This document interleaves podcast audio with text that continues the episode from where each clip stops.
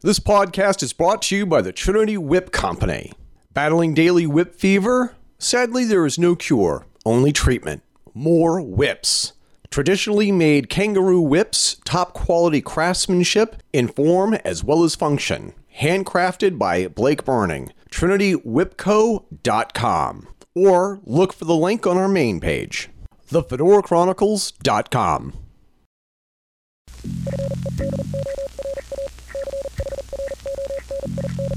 This is the Fedora Chronicles Network.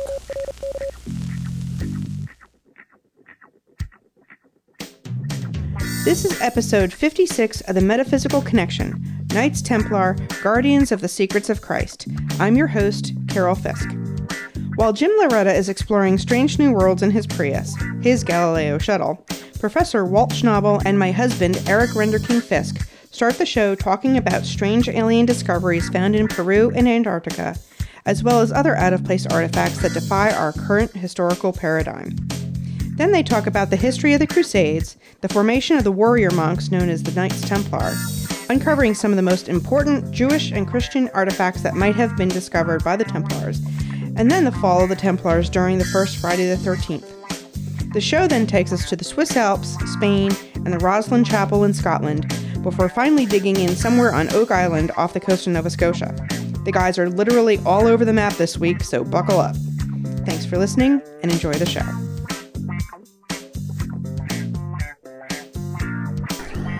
So anyway, I do have some bad news. What is that? Um, well, Jim is is stuck in the desert with Jim Morrison. He's not going to be joining us this, Yes. this week. They're He's- they're, they're uh, taking mushrooms or something. he- it's, something's going on. I, don't- I don't know. I got the I got the word this morning that Jim's not going to be able to join us this morning. And Yeah, he may not be for a while because he's got a he's on in a housing dilemma. So yeah, yep. he's living in his Prius, I think. he's got it nicely decorated though. The- you mean the Galileo?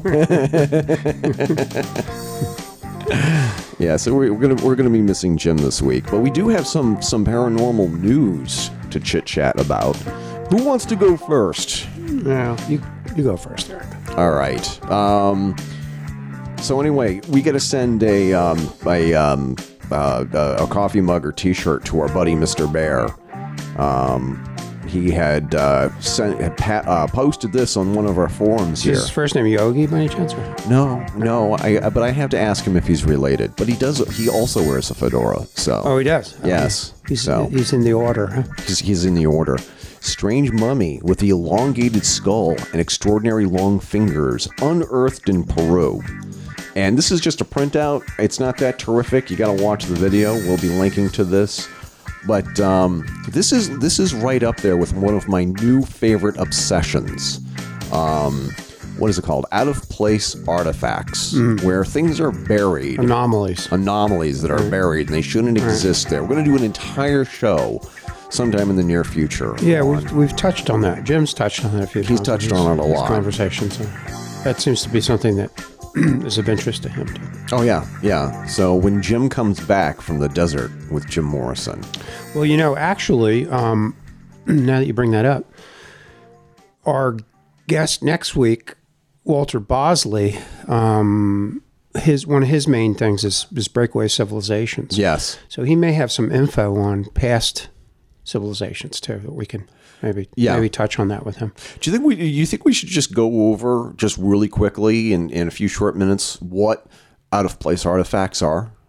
Yeah, If you want, yeah, I think people probably have a fairly good idea about that. I would think, but maybe not. So you have these coal miners or these people who are doing these excavations and they're digging in coal or, or stone that it has took millions of years to form and they find man-made artifacts like in coal there's this one particular bell that was found somewhere in South America embedded in coal and when they carbon dated it it's around a million years old. Now, the question is how did a man made bell become encrusted in coal that's a million years old? Right? There's no answer to that. There's no. Well, there is an answer to it.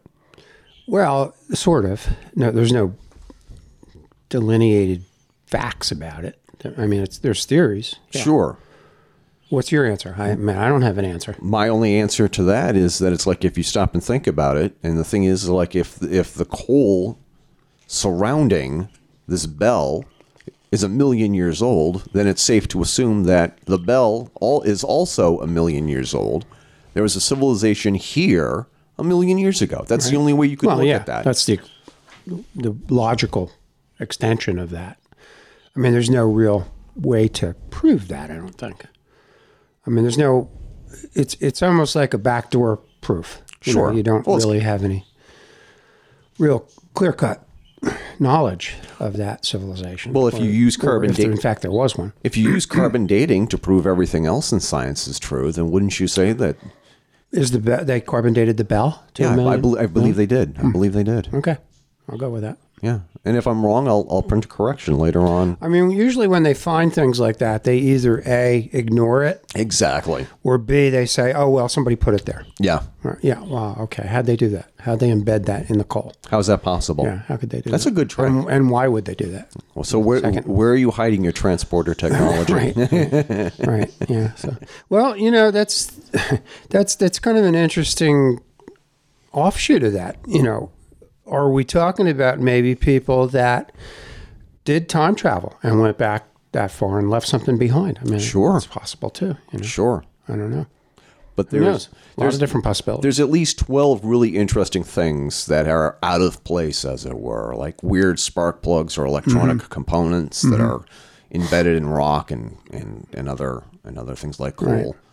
Well, there, there was also that one that kind of interested me, and I kind of always go back to that. Is that artifact that was found on a, I think it was on a Roman galleon, or maybe it was Greek. That is, um, it's like a mechanical computer. Yes. Yes, we talked about that in an earlier show Um, It's, too. it's like way, way beyond technology, way beyond that. exactly. period. Exactly. And that's, you know, that's kind of a little more hard evidence because you know you can date the ship by the kind of ship it is, and Sure. and if it was on the ship, Yeah.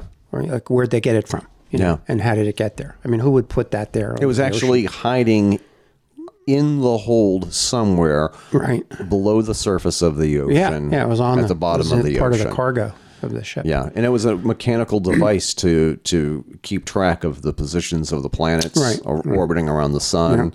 It could help. It could predict eclipses and whatever. You know, So how they get that? Where they get that from? I'd love to know. Yeah, good, good question. So that's that's one that I think is to me is a little more uh, evidence based Yeah. because you can date it, you know, to the ship.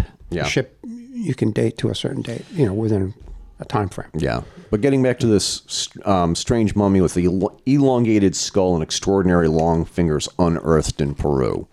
Um, Kingdom of the Crystal Skulls. Anybody? Yeah, yeah, yeah. You, you have to wonder what's going on with that. What's the what's the genesis of the elongated skull? Yeah. Let's see. Well, let's see what we can. We can. I, I have to bring um you get you have the bell ready. I got the bell ready. have to bring the Anunnaki in at this point because Exactly. the Anun- Anunnaki apparently had elongated skulls. And, Yeah. you know another way that they position these things to try to make them more um, make more sense in terms of the given scientific Yeah, paradigm yeah. is that they say that people um, crafted their heads that way by binding them Sure. to make them elongated. Sure. But why would they do? Even if that's true, which which I'm not sure it is. Um, even if they did that, why would they do that? Why would you do that? Right. Well, they were trying to simulate the look of what they considered gods, I would think, which Yeah. the Anunnaki would have been Yeah.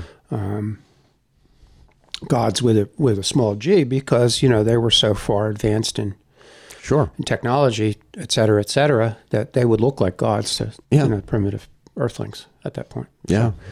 So either way, you have to kind of go back to the Anunnaki with that, I think. Yeah. Absolutely. you know, or or the other thought theory could be that th- this is some part of their bloodline, their Yeah. lineage. You know, Yeah. the, some of the Egyptian um, rulers had had elongated skulls Yeah. because supposedly they were they were um, Anunnaki descendants Yeah. that and that characteristic came down through there. Trying to remember, was it Pharaoh Aachen who had uh, who was a pretty weird looking dude. There was a number of them that had that elongated look going. Yeah. I saw a guy in the grocery store one day that had a, like a he he I, I don't know what nationality he was, but he was Middle Eastern of some Middle Eastern descent. At least Sure. he appeared to Yep. be, and he had a shaved head. He Right. was probably bald and then just shaved the rest. And but but his head was definitely elongated. I, Mm-hmm. I was going to ask him, hey. What's your Anunnaki name? but I figured I might not like that too much. Maybe. May maybe not even know what I was talking about. Maybe, maybe not. Yeah, I don't know. I've just seen that as a compliment, but um, Hey, has anybody it's, seen- It's an odd thing when you, You see know, it. here, let me give you my business card. I left them in my flying saucer. right. you know, Right. So, yeah, no, I I think that the because this this is inevitable. If you keep digging long enough, and that's and that's what's going on. I mean, the thing is, is that we're excavating all the time. We're developing every square inch that you could possibly imagine. That any square inch that we could reach, we're going to develop it sooner or later. Eventually, I guess. And you're going to and you're going to come across strange things. If there are any Well, secrets, I wonder how many things have been unearthed that have never been reported on. you know, we, that we were- need that to yeah just or who under- knows got s- socked away somewhere. You know that in a museum or somewhere or in somebody's bottom of somebody's underwear drawer. You know, They're, it's all it's all hiding in a in a warehouse in Area 51, or, or the Smithsonian, or the true one, one Smithsonian, Of the, one of the two. not the not the public Smithsonian, but the real No, Smithsonian. not the Sm- not the Smithsonian we have access to. yeah. So the thing is, that, do you think anything's going to come of this, or is this going to be one of those things that people are going to forget in a couple of weeks? Well, it, it's one of those things that it, it never really gets reported on in the mainstream media.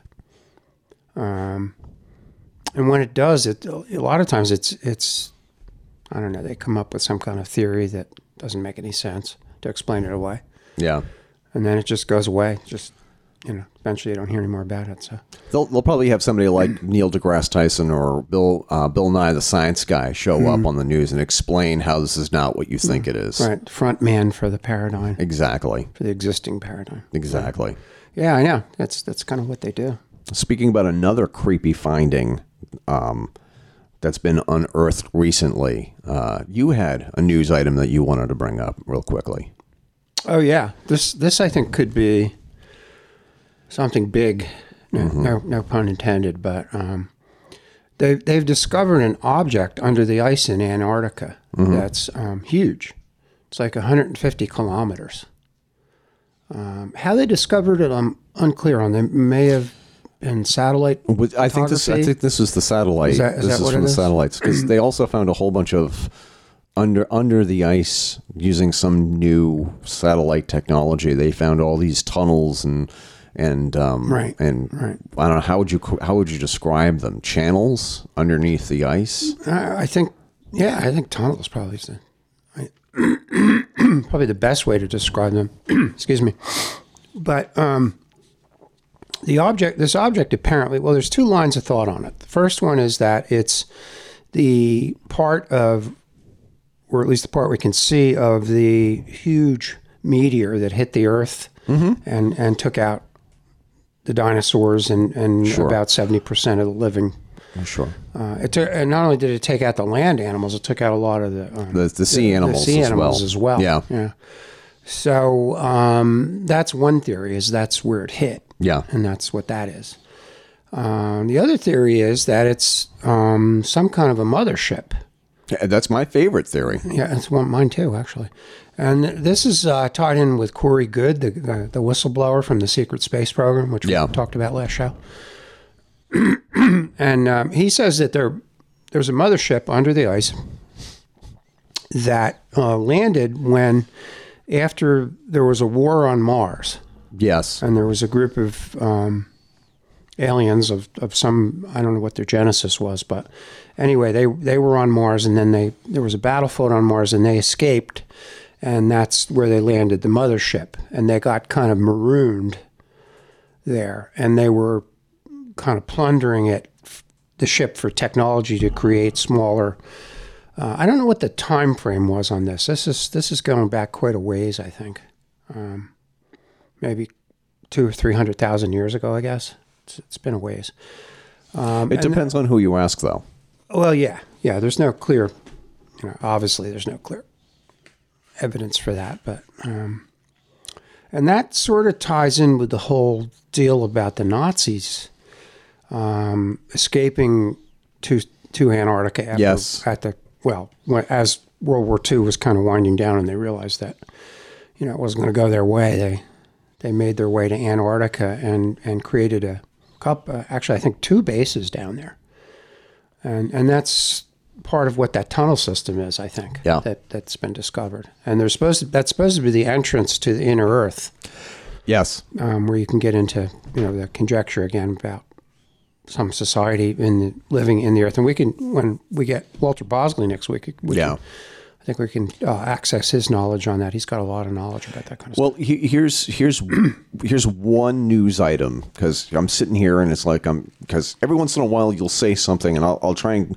cough up a web page to collaborate what it is that you're stuff. saying. Hack, here. hack it up. I try and hack it up, as it were. Well, you know, it's like if you're a hacker, that's what you do. You hack things up. That's true. And the thing is, is that I'm not sure if if this. I'm going to post a link to this, and we're going to see if whether or not it's legitimate or not here. But An- Antarctica, NASA images reveal traces of ancient human settlement underneath 2.3 kilometers of ice, and apparently they're using some new So technology. is there a picture of that? It I, is. I was not able to. I mean, I, didn't- I I can't say that I really even looked for it, but Yeah. Um, is there the the image that is there an image available of that object? I get. I mean, y- you click on all these links, and and and they allude to there being So is pictures it a of it. NASA? Is it a NASA discovery? Yeah, I'm surprised they let that out. yeah. There's a lot of there's a lot of people who are saying that there's weird stuff hiding underneath the ice. I mean, that Mm-hmm. that is something that ju- it just keeps coming up, and maybe it's because the ice. You know, Antarctica is one of the last human frontiers.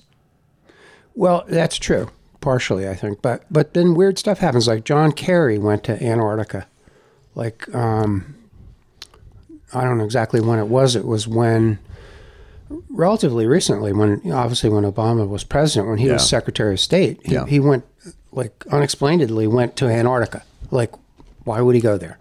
You know what? For what reason? And didn't they send? Didn't they send Buzz, Aldrin. down but there? and too? Buzz Aldrin allegedly got kind of, a, sick. kind of a health thing going on. Got a, had a health thing and he had to be ev- evacuated Right, because of his right, health. I mean, yeah. but I mean, the man's in his 80s. Give him a break. Yeah, and who knows what happened to him? Maybe he got exposed to something down there. Who Or knows? Whatever. Who knows? or maybe he was sequestered somewhere and you know And why? that's- Why did he go there? that's his alibi. What, what was his? Re- what was the reason? well i mean it's all part of his push for mars you know mars would be a great place to y- use as a test bed for I mean technology Antarctica. So it would be a place to. where did i s- what did i say You said Mars. Would, Mars. would be a place to use it. yeah no antarctica would be a great place to So test it would be bed like a training for mars type of thing. yeah Oh, I didn't. I didn't know that. Was, i'm what sorry his- i must no, I- that's I okay. No, misspoke. I, I, yeah. I didn't know what the uh, premise of his visit was. but Yeah. I guess that's it. But maybe it was something else. too. I mean, the thing is, i- in on the one hand, global warming is bad. Everybody can agree, I Hmm. think, to some extent, if global app, if if, If in fact you embrace that concept. if you embrace the concept that that so- who don't. Mm-hmm. something weird is going on with the with the environment, and maybe it could be a reciprocal thing. I mean, who knows? But the thing is, is that it's like if we are experiencing global warming, and Antarctica is becoming more and more or less ice covered, I guess you could say, Mm-hmm. more habitable, maybe. more habitable. You're going to find stuff there. I that's would been think. buried underneath I- the I would ice all think, this yeah. time. As, as I mentioned on, I don't know what show it was. There's there's a show called Fortitude, which is on Yes. uh, Amazon Prime. Yep.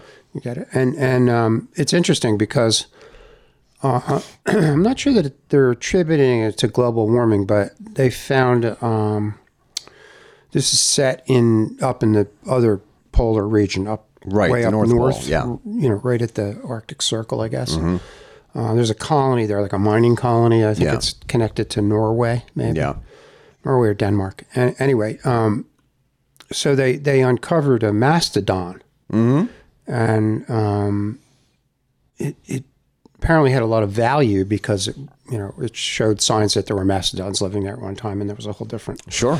um, environment at some point. But but it as the as it thawed out, it released some kind of uh, virus Yeah. which really affected people's behavior. Mm-hmm. And um, created like a whole a genetic change on Mm-hmm. these people, and it also released um, these, these spores, or not spores, but I guess eggs of of, of a Sure. an extinct wasp hatched, Oh wow. and, yeah, and it was like stinging people and and giving pr- transmitting this virus.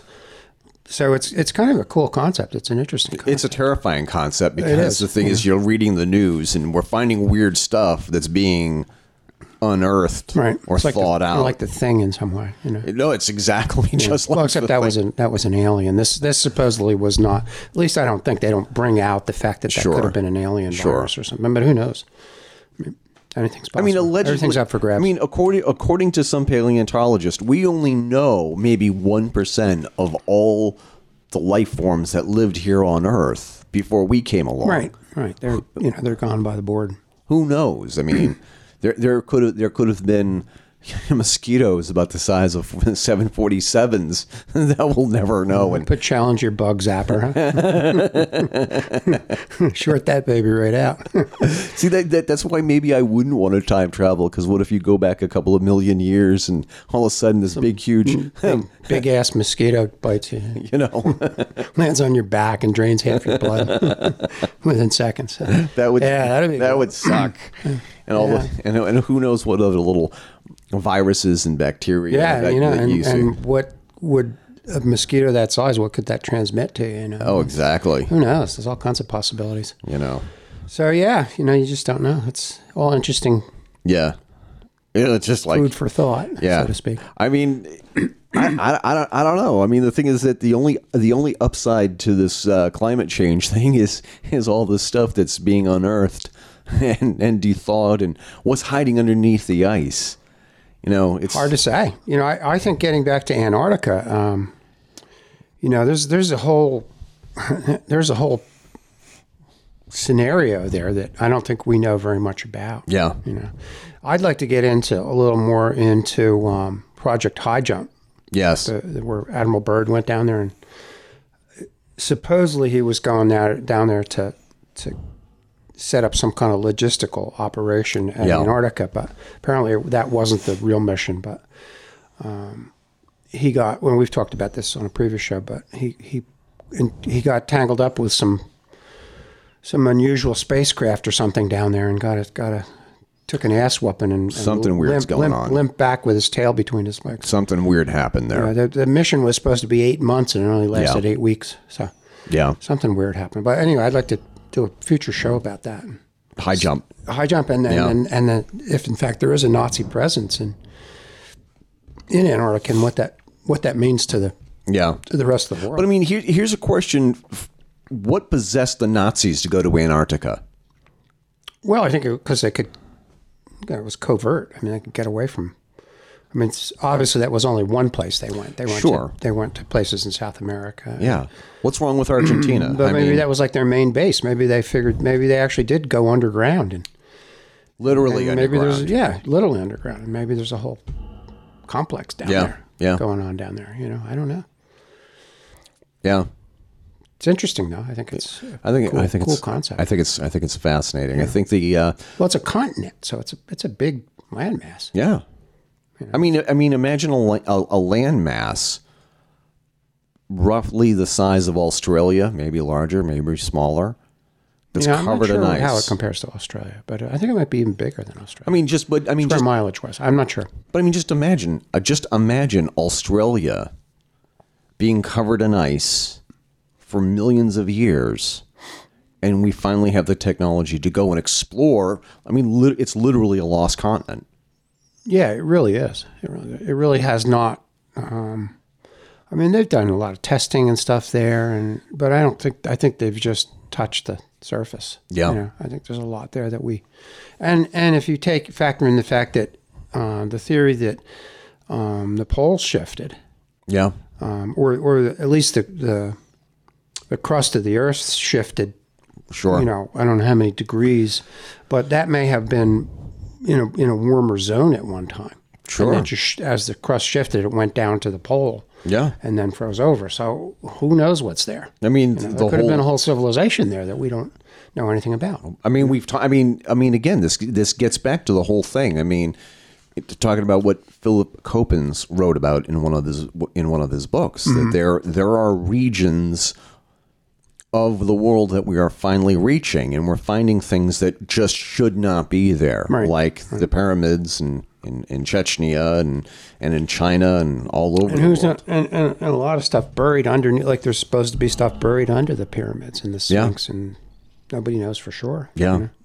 So who knows? There's a lot of stuff that is undiscovered, Yeah, it's fascinating. It's- either by design or by lack of technology or whatever. yeah, I- I, I just wish I could go. I really wish that I could go and see these things for myself. Mm-hmm.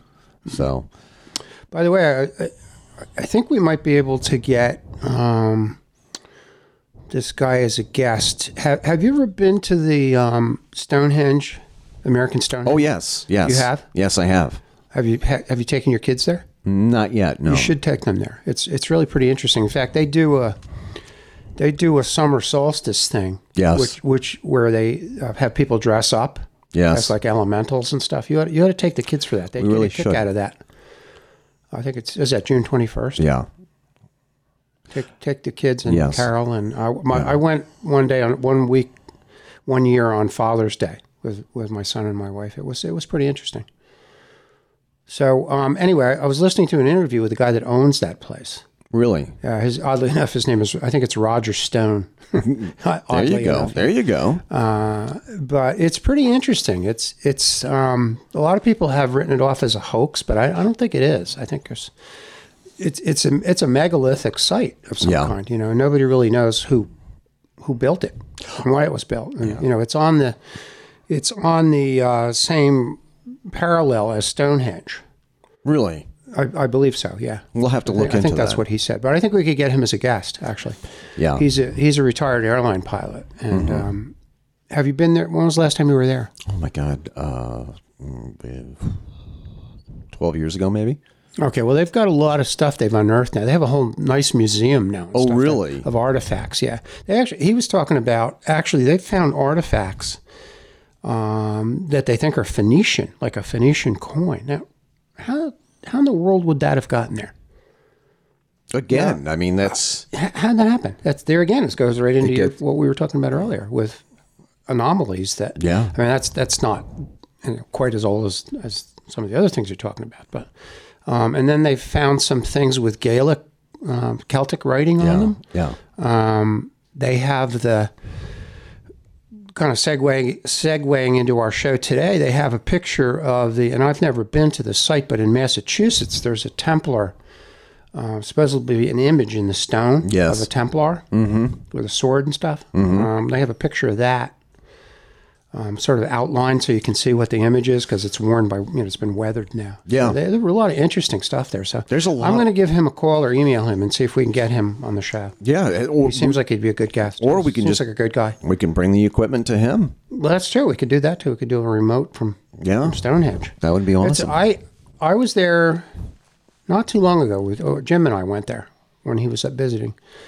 Uh, it's got a strange vibe to it. It does. It's got, it's got an interesting kind of weird. um, It weird does. thing to it. It does, and it makes me. Yeah, I mean, I could just go on for you know a couple of minutes at least because when I was there, there was something weird, and and something weird happened there, and I'm just I'm still not sure how it happened. Or- We should do an entire show. Did you on- go with Carol? Where'd you go? No, I, I went with uh, with a friend that I met online.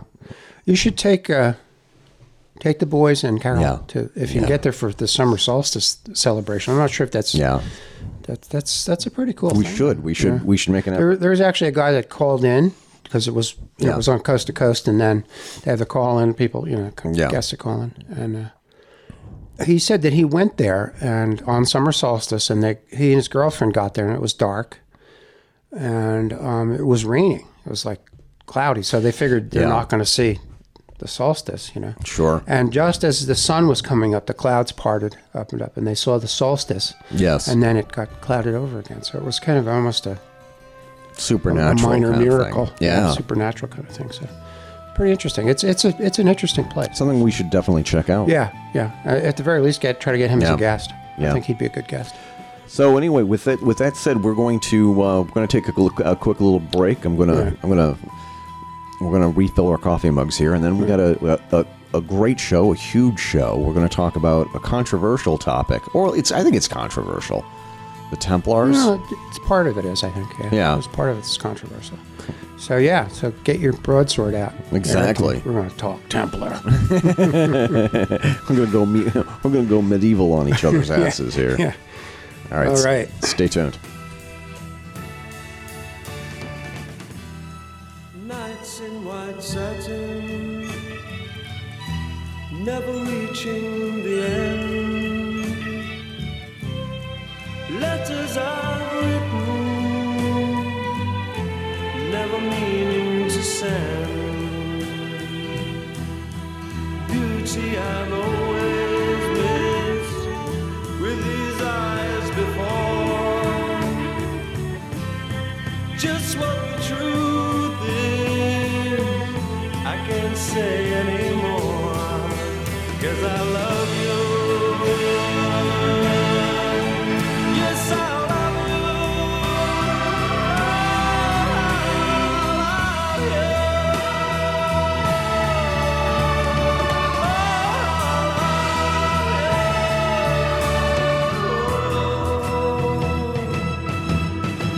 Cause I love you. Yes, I love you. I love you.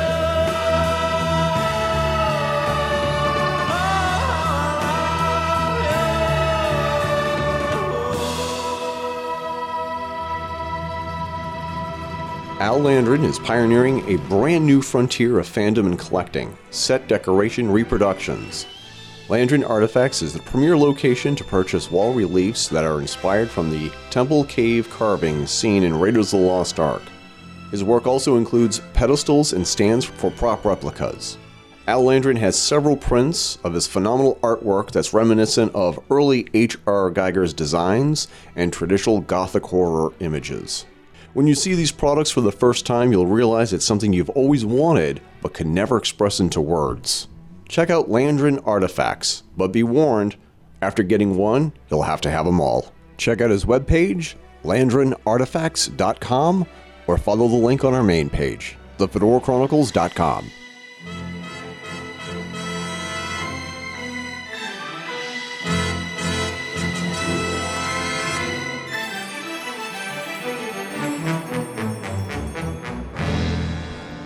Do you do you, do you have enough uh, literature on the topic there, or Walter? Material? Yeah, I got some stuff. Oh my goodness! Jacques de Molay, There he is. the, the man himself. The man, the myth, the legend. Uh, so you know what? I never know in a topic like this. I don't. I, I just don't know where. Where do we begin with this? When you Begin begin, at the beginning. begin at the begin, Okay, are we recording? uh, we are. Okay. We're, we're, Well, I, you know, the logical place to start a discussion of the Templars is is how the Templars came into being. Yes. What, what they're, I think, I'm not sure how much people know about the Templars. Um, I mean, I think everybody's heard of them. everybody's everybody's heard of them, and, there's a lot of and, uh, misnomers about them. The um, the basic story is that they were a group of knights that were charged with guarding the um, pilgrims Yeah. to, to the Holy Land after it was after it was conquered initially or taken away from the Muslims. sure. And, and I'm not sure that that isn't a myth that, that that they actually really did that. First of all, there was only nine nine of them.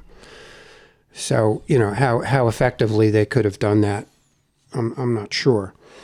Uh, but I think the reality of the situation is that they were they were really formed to um, find some kind of secret that was hidden below what was at that point the Temple of Herod, which was built upon the Temple of Solomon, which which had a huge Right. The Temple Solomon Mount. was known for his the Temple Mount, where the Jewish, the, with the most famous Jewish temple in Jerusalem, the Jewish temple in Jerusalem had been built. right. I think the thing is, is that one of the very important things to to, to realize here is that the Templars in the very beginning um, took took on very different, I don't know, iterations maybe Um, perfect example is like the first crusade was about rescuing, um, quote, rescuing Jerusalem away from the, the, the Muslims. Resting maybe would be a better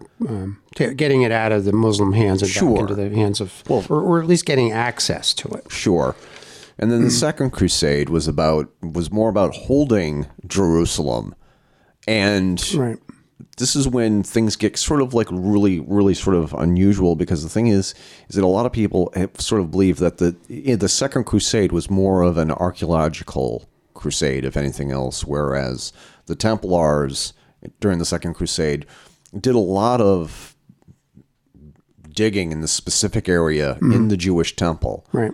They And- dug actually dug down into where Solomon's temple would have been. Right. I think. And apparently they according to legend, they unearthed a lot of original Hebrew artifacts. Um and, And there's a whole- and perhaps some treasure as well. right. And, and and and according to this is like during the during the Second Crusade, allegedly the Templars may have uncovered the Ark, the Holy Grail, the Spear of Destiny, the, a part of the True Cross, and Christ's crown of thorns. Now that's that's all that's all It's quite a quite a catch. that's it. I mean, I mean, the That's thing some is- good stuff there, you know. If, Yeah. if that's true, I mean, I, I don't know. I've there's there's varying accounts of what they actually Yes. or theories, I guess. Really, they'd be more th- more theoretical. Um, the the big, I think the big one that's they're attributed with is the Holy Grail. You know, that's the When you think of the Templars, you Mm. yeah, think you of think, the pretty much think of the Holy Grail and Monty Yes. Python. Quest for the Holy Grail. sure, absolutely, But just just to back up, just a just a peg, Um, just a, s- just a just to, skosh. to sort of put a different spin on that whole thing, maybe. Um, and again, this is one of those topics where you know I, I knew about the Templars. I'd done some reading about them. When you but when you really start kind of digging into this, um, you get you know not and Mm-hmm. and not to quote Donald Trump, but I will, where you say um, you know like go figure who who knew who knew this was so complicated you know um, and it, and it really is. There's there's a whole whole side to this that Yeah. you know where where you can take it. You know, other than the fact that these guys, I mean, th- these guys were actually warrior monks. Y- yes. So, th- so they're so they're m- really more than just fighters, more than monks. Right. They were actually they actually had a religious intent as They're well. kick-ass monks, They allegedly. were, which comes into play later on, Right. um, in the story. But there, there's there's some theories that um, originally the the idea behind the Crusades was to access Muslim wealth, um, and and that at that point in time, which is around around 1,000 in that area, uh, Europe was was very poor. There, there was there's not a lot of wealth, and a lot of people were living Yeah. impoverishly, um, and there was a lot of wealth in the Muslim world. So there's there was some thinking that the that the Templars were charged with. Um, Getting a hold of some of that wealth and bringing it back, you know, originally. Espe- eh, eh, ex- especially, Speculating. especially during the First Crusade. Yes, yes.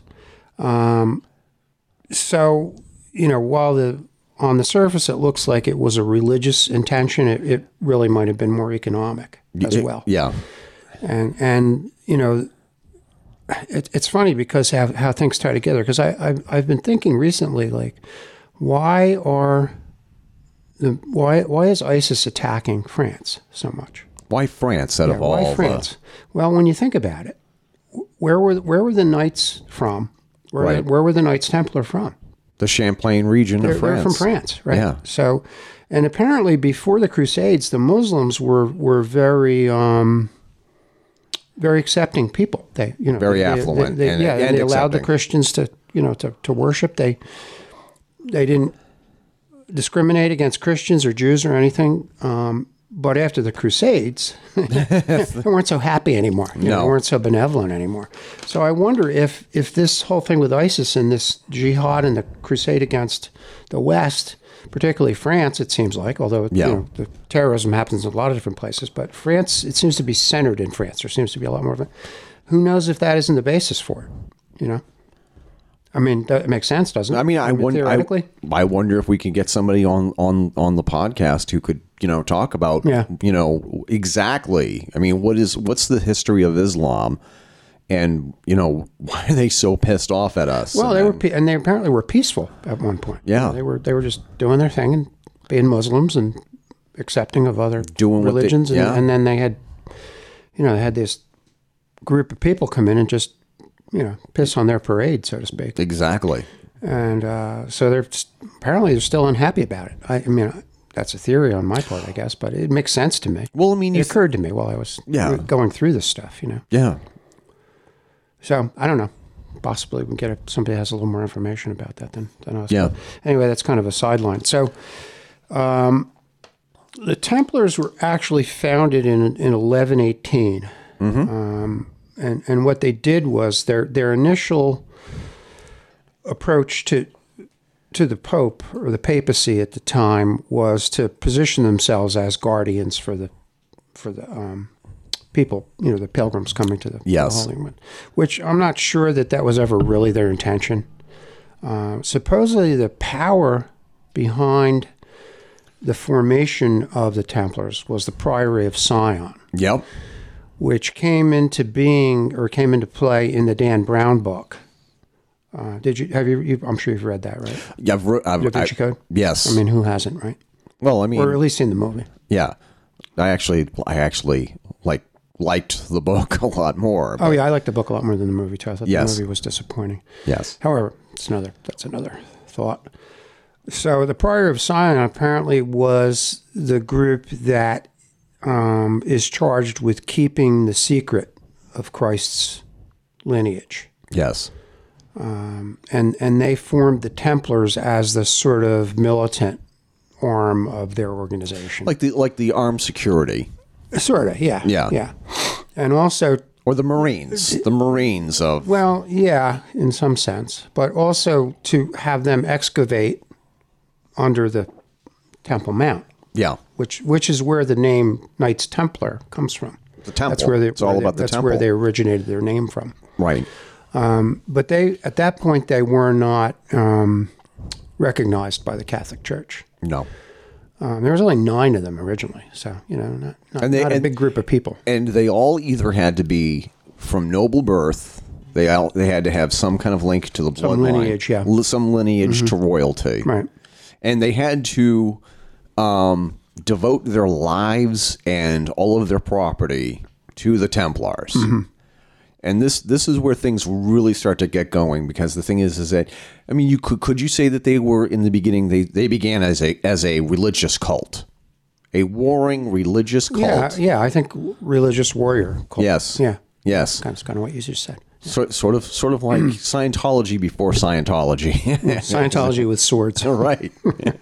well, I mean, nobody really knows what's going on there. Who you know, um, but uh, and they used to like you know. In the very beginning, they bought up all this property. They bought up property. And Oh, they, had- got yeah, they they got real real rich real fast. Exa- exactly. um, So so ten years hence from when they started in 1118, 1128, they they they got officially recognized by the by the Catholic Church. yes. Um, there was a guy that got behind them. Um, he let me see, I've got his name here somewhere. He he was um, he was an he was an abbot. Are you are you talking about Hugh DePan? No, he was he was one of the Templars. Okay. he was he was like the head Templar. He was like the, one of the He was- original He was the Templar. head guy. Yeah. Um, this guy this guy got behind them and um, they they got officially recognized. You mean Saint Bernard? Saint Bernard? Yes, you got it. Saint Bernard of Clairvaux. Cl- Yep, that's the guy. And and he was in he he was the abbot of his title was the abbot of S- Citeaux. I, I don't my French is not not great. So anyway, I think that's how you say I it. finally met somebody whose French is worse than mine. So, um, so with his support, he, he apparently had a lot of power within the church. Yeah. For, and he got behind them, um, and and they became officially recognized by the church, which kind of put the power of the papacy behind them, Yes. which really made them much more powerful yes. point. So they began. They they, they started developing a reputation, and people really wanted to connect with them. And Yes. so people were giving them land, and you know, our wealthy people wanted to, you know, be connected to their And became part of their infrastructure. Because the thing Yeah, is, is yeah. Mm-hmm. that in, in one of the documentaries that I watched in preparation for this radio show, Mm-hmm. is that um, it what when you when you're talking about the Templars, we're not just talking about the knights themselves because they also had every knight had his own infrastructure, as it were. Like he had His own little he had his, his Deal going. he has uh, every every knight Mm. had his entourage as Mm-hmm. it were you had his own blacksmith and you had somebody who took care of his horse right. you know. They they they had a, their own servant. Yeah, you're right. Or They had- servants. yeah, they had their or servants. Um, but like you said before, they had- they had a very strict code of of personal behavior at that point. yeah at, you know. after Mm. at that at that point. after after the second Mm-hmm. crusade or during the second crusade and and throughout the rest of the templar history they had a very strict moral code because during the first crusade they'd hire just about anybody hey listen if you if if you want to go overseas and you want to kick some ass and you want to be absolved of all your sins Mm-hmm. Like mercenaries, kind of. Exactly. They were cr- they were mer- mercenaries for Christ, if anything, or mercenaries for the church, and they were and they were giving absolutions. Whereas if you go and you do this task, all your sins, past, present, and future, will be forgiven. Right. So apparently these guys got on these Templar costumes and they went out. They and they pillaged. And and they then they traveled. They traveled and pillaged. Mm-hmm. And, they, and if anything, they were more like they were more like pirates for the Catholic Church, Or essentially. Vikings. you know, but but the interesting thing I think is that uh, they they really developed um, what what well a couple things actually the, the the banking system they were the they were the first real banking system. yes, So what they did was they had this they developed this huge treasure trove, and they used that as like collateral for Yeah. they they actually issued they they developed the first checking system yes. so that um, oddly enough Muslims used it. Everybody used it. Everybody in the region used if it. They were traveling somewhere and, and they didn't want to be subject to being robbed. they could they could deposit money with the Templars and then they could actually write a check on, on Right. their deposit and the Templars would you know would make good on it. So it was it was really pretty interesting how they developed that. Yeah. And they also developed a huge um, pos- real estate possessions. Yeah, They, you know, they, they, were- they were really the first multinational corporation, actually. Yeah. In essence, which is which is kind of interesting. and and and think the about it. thing is, is that they were setting themselves up, and they're setting them themselves up for a big, huge fall because they Well, sta- yeah. they started out serving the Catholic Church, and then when they got too big for the Catholic Church to control, Mm-hmm. we'll get into that later. Yeah, they they uh, they really became victims of of their own hype. I think of hubris. You Yeah. know, they started. Um, they, they started degenerating, I think, morally. Um, there there were some terms like um, that became popular, like um, if you wanted to say somebody was a you know was a heavy drinker, you could say drinks like a Templar, Yeah, or swears like a sailor, kind of thing. you know? yeah, Um, and then the um, the houses of ill repute were, were called Templar houses, you know. So so they got into some some some pretty shaky areas, I think, that were Yeah. uh, bordering on immoral and yeah. and uh, you know very far from where they originally started from. Sure. Af- yeah. So at some point, like like you said, they um, they they they maybe got a little too too powerful. Exactly. Like sort of like when John Lennon said that they were bigger than Jesus. Mm-hmm. Yeah, yeah, and that's kind of what it came down to. So, so they got some, they got some really uh, pushback from the from not only from the Catholic Church Yeah. but uh, from the King of France at the time. Was it Philip? Philip the Fourth, I think. Philip, you Philip the Fourth. Yeah. Um, first of all, he owed them a lot of money. so that might have been a little bit of an incentive uh, And, too. and, and what happens when you own politicians' money, or if you have the dirt on politicians? yeah, well, that's the whole. it only thing. ends one or two It ways. doesn't, doesn't Walt. end well usually. It doesn't end well for he, somebody. He apparently was fighting all these wars, and they were financing the wars, which you know is an is an old game that we've talked about many times. sure, that's how we're playing it now. Yeah, Oh, we're still playing it. Yeah. Um, so at some point, I guess Philip said, "Hey, you know what? This guy's I owe them a lot of money. Let's let's see if we can eliminate them." And the Catholic Church, um, I think, became aware that they were starting to um, get away from the Christian viewpoint, Right. If they ever, if they in fact ever, And they had started- it. and they started I'm to not s- sure that they ever really did have that. Right. And they and they also sort of started to slip up badly because they, they suffered a huge major defeat in the in a, in the uh, around Gaza. And um, that the uh, the horns of Hattin it was a major decisive battle where Oh, I they never went heard of that one. they went into a battle totally unprepared, in the heat of day, without enough water, without enough rest. They could have just waited for. Was that was that from Saracen? Was that when the when Saracen took back the Holy Land? I think the, so, The yeah. Muslim um, leader, general, Yes, whatever yes. it was, because they they eventually lost the Holy Land They, yes, and and got kicked out of there. Um, that must that's probably when it happened. Yeah. I hadn't read about that, but um, makes sense. So It's it's but because but the thing the thing that is important here is that every they were ri- they were riding high oh yeah, they up were- and- up until- high on the hog. up until the the horns of Hattin and their decisive defeat there, Hmm. and then they sort of they they they lost their mojo. Well, they were probably drinking like Templars the night before, and and Yeah. they had a big hangover. They the brought day yeah. of the battle. Mm-hmm. They, I mean, they went they went into a battle unprepared because well, you know, damn it, we're the Templars. There's nothing we can't do. Right, and their their um their fighting ability was was pretty much unmatched Yeah. for, for quite a while, and then I think they they they sort of lost their discipline. I Yes. think, and they got into other stuff, and um, they um, you know like usually happens is Yeah. they got too big for for themselves. Yeah, because since the, since they defeated Saladin earlier in, in many different decisive battles, they thought that this they, they underestimated uh, underestimated him, and that and, and because the Templars were having their own internal strife, their in, the fractions within the Templars. Because the thing is, is that there was for the longest time up until the Third Crusade the Templars, whether whether they were battling monks or whether or not they were liars, thieves, and and other scoundrels, they all had a united purpose. Mm-hmm.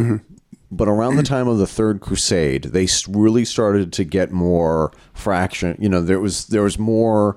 It's like when a group gets too big, and when a group gets too big, there's always a subgroup who break off. That was starting to happen. they It had twenty two thousand members at one time. was pretty huge. That's big, yeah. That's big for that time period. That's that's a lot of people. They weren't all knights, I don't think. I think some No, of them were, no, like, there different- was like they were they were all like background players. Yeah, yeah, but that's a big, big group. Um, so, so then I guess Philip the Fourth and, and the Pope got together and they said, uh, you know, we're gonna have to we're gonna have to put a hurting on these boys and and try try and uh, dissolve this organization because it was just it was too powerful. I mean, Yeah. they they controlled most of the wealth in Europe, I think, at some No, they did control most Yeah, of the yeah. yeah. And um, so the so the infamous date, for, at least for the Templars anyway, and it's become an infamous date for everybody, I guess, everybody. uh, was October thirteenth, uh, 3000 oh, 1309, 1307. or 07? I think it was 1307. oh, Okay, which um, is actually Friday the thirteenth, Friday the 13th. which which is where the where that connotation came from on Friday the thirteenth. At Okay, least that's yeah. one of the theories. Anyway. yep.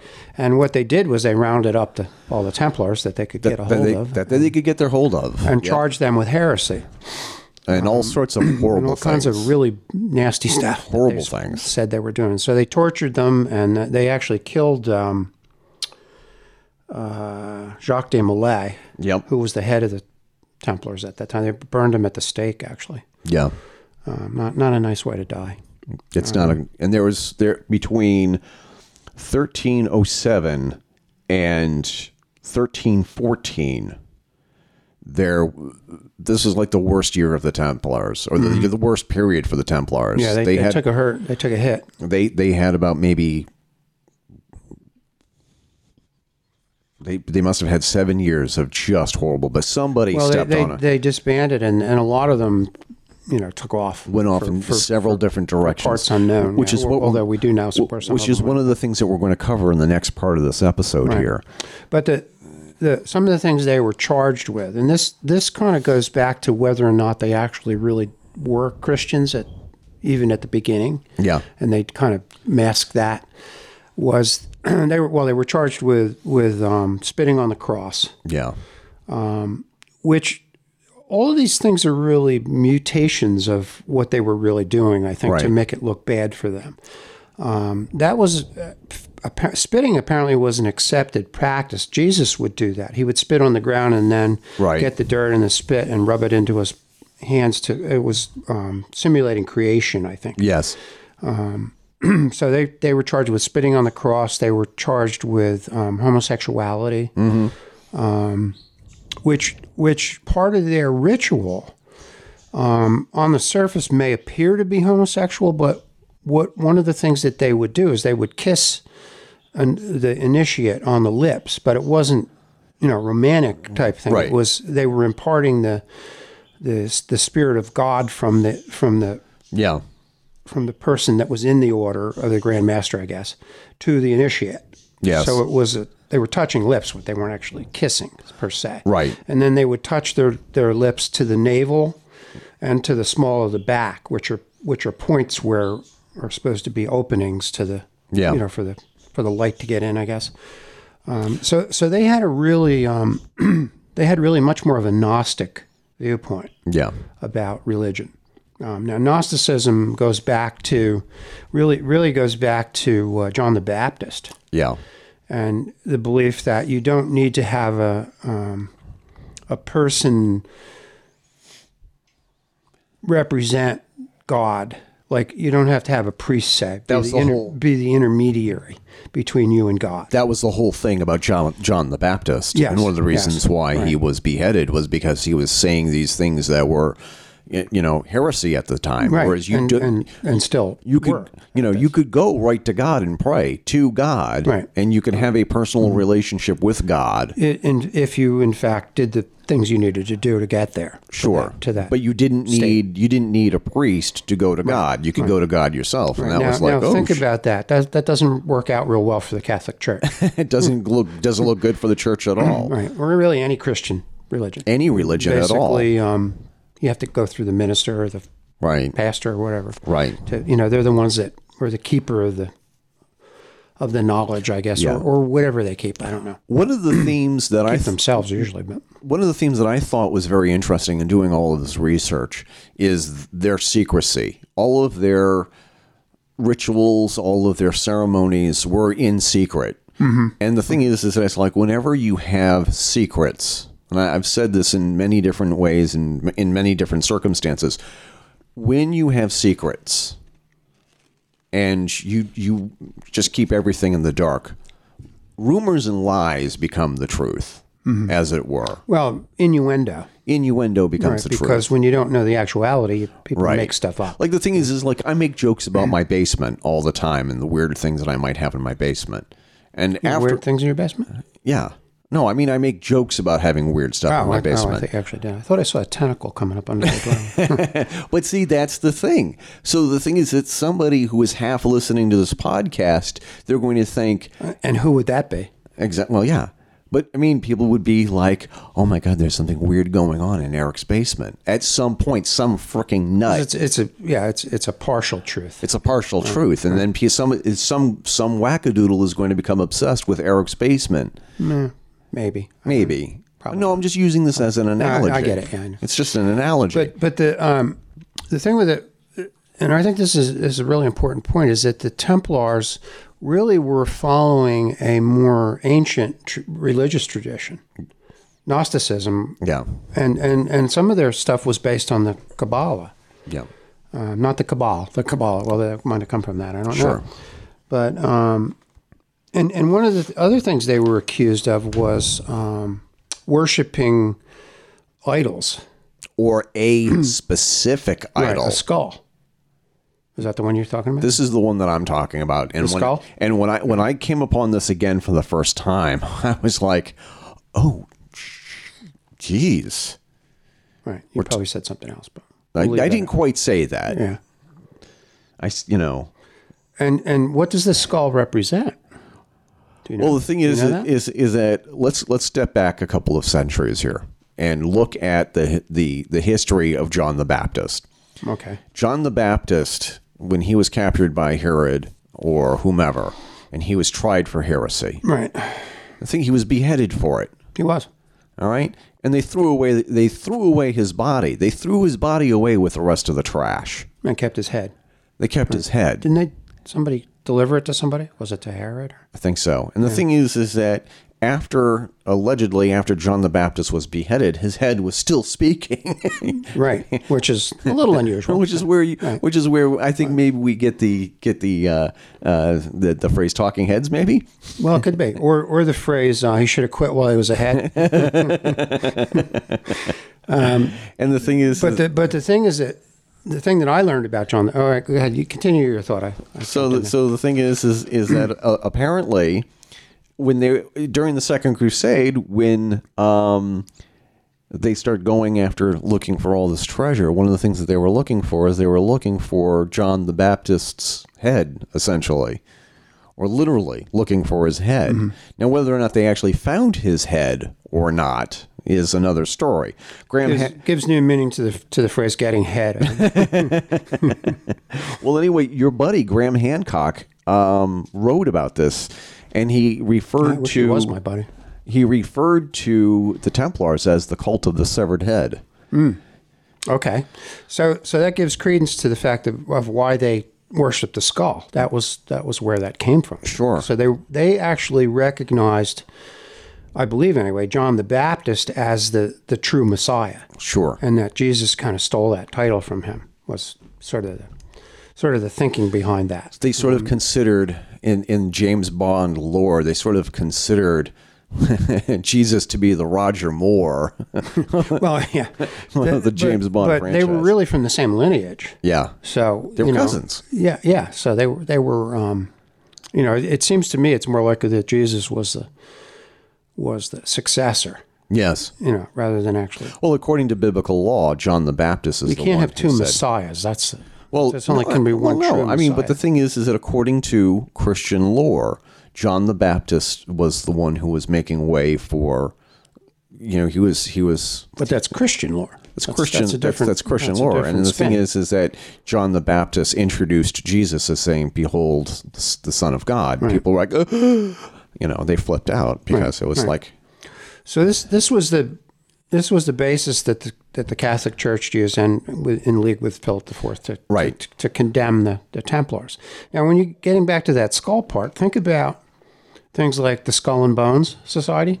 "Yeah, Um, think about the the logo on the pirate flag. yeah, Okay, well that's could be all Templar connections. You know, there was Could, some yeah. thinking that the Templars actually morphed after this whole scourge. They actually morphed Right. into to the whole pirate thing. And Another- they, and they were they another were aspect of pillaging the uh, you know the the the countries that you know that they had been kicked out of essentially. right." You know, So the thing is, like England and France and Walt actually asked me to to tell him after the first half hour here of the second segment of the show here. Now I'm in. Now I am in um, um, thirty minutes and and forty two seconds here. so we're going to take a little break. We're going to take a little break, but the thing is, is that where we're leaving off here, we are leaving off here with Philip the Fourth, October the thirteenth, Friday, October the thirteenth, thirteen oh seven, and we're talking, and then we're going to get into um, the missing Templar fleet, and then we are going to talk about um, Chateau de Chiron. And why is that so important to Templar lore? This is where we're starting to get into some some of the stuff that Dan Brown used. We're going to get into some really weird stuff. in his book, and yeah, Thing, and, Mm-hmm. and believe- what and what the actual what, what is the secret that the that the Templars have and, and or here's have? and here's the thing we've been talking about really weird stuff so far things only get a- things only get Oh, weirder it only gets after weirder. this Yeah, It this gets is all weirder. stuff that's essentially documented stuff is that the- we talked yeah. about just previously. So so the Templars, just to, to kind of cut it off, the Templars now um, after being accused accused of all this heresy, they lost their their good name, so to speak, and they- Right. and and a lot of them were were killed. And tortured and killed, and and they Yeah. were forced to admit that they were doing all these things, which they may or may not have been doing. I don't know. Yeah. But they but they also some of them admitted that they worship Satan, that they but they were res- but they recanted afterwards well yeah 'cause they were they were they were having some pretty heavy torture going on. But they but they worship supposedly worship Baphomet, who was a um, a goat type of. We've talked about Baphomet Right. before.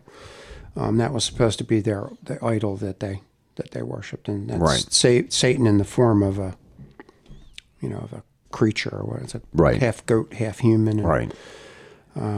But again, you know, they were under duress, so You'll confess to anything. yeah, Mm-hmm. right. When you have a You'll confess when to you have a six inch needle being put into your eye, you know, you'll, you'll pretty or much- somewhere else. or, or wherever. Yeah. yeah. So so so so the so the Templars got away. Some of them got away, and we're going to talk about gonna where talk they, about where did they go. went and and what happened moving into the all right. moving into the present. So we're going to play another commercial, and then when we get back here, we're going to talk about everything that happened to the Templars after 1314. Right. This is a built-in bathroom break for our listeners. Yes.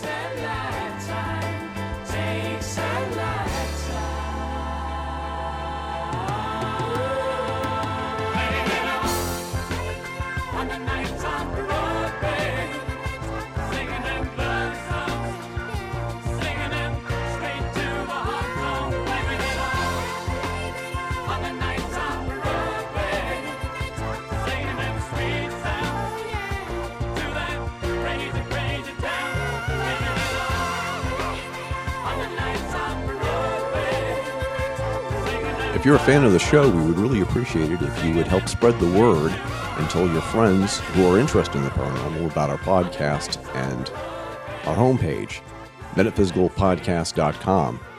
That's the portal for listening to all of our past shows, read our show notes, and links that we talk about on each episode. Be sure to subscribe to the Metaphysical Connection podcast by clicking subscribe on iTunes, Google Play, or SoundCloud. By subscribing, we have a better idea of who is listening and how to better serve all of you in our audience. Be sure to also join us by going to facebook.com slash groups slash the metaphysical connection. Once again, spread the word and tell your friends to join us here at the Metaphysical Connection at metaphysicalpodcast.com.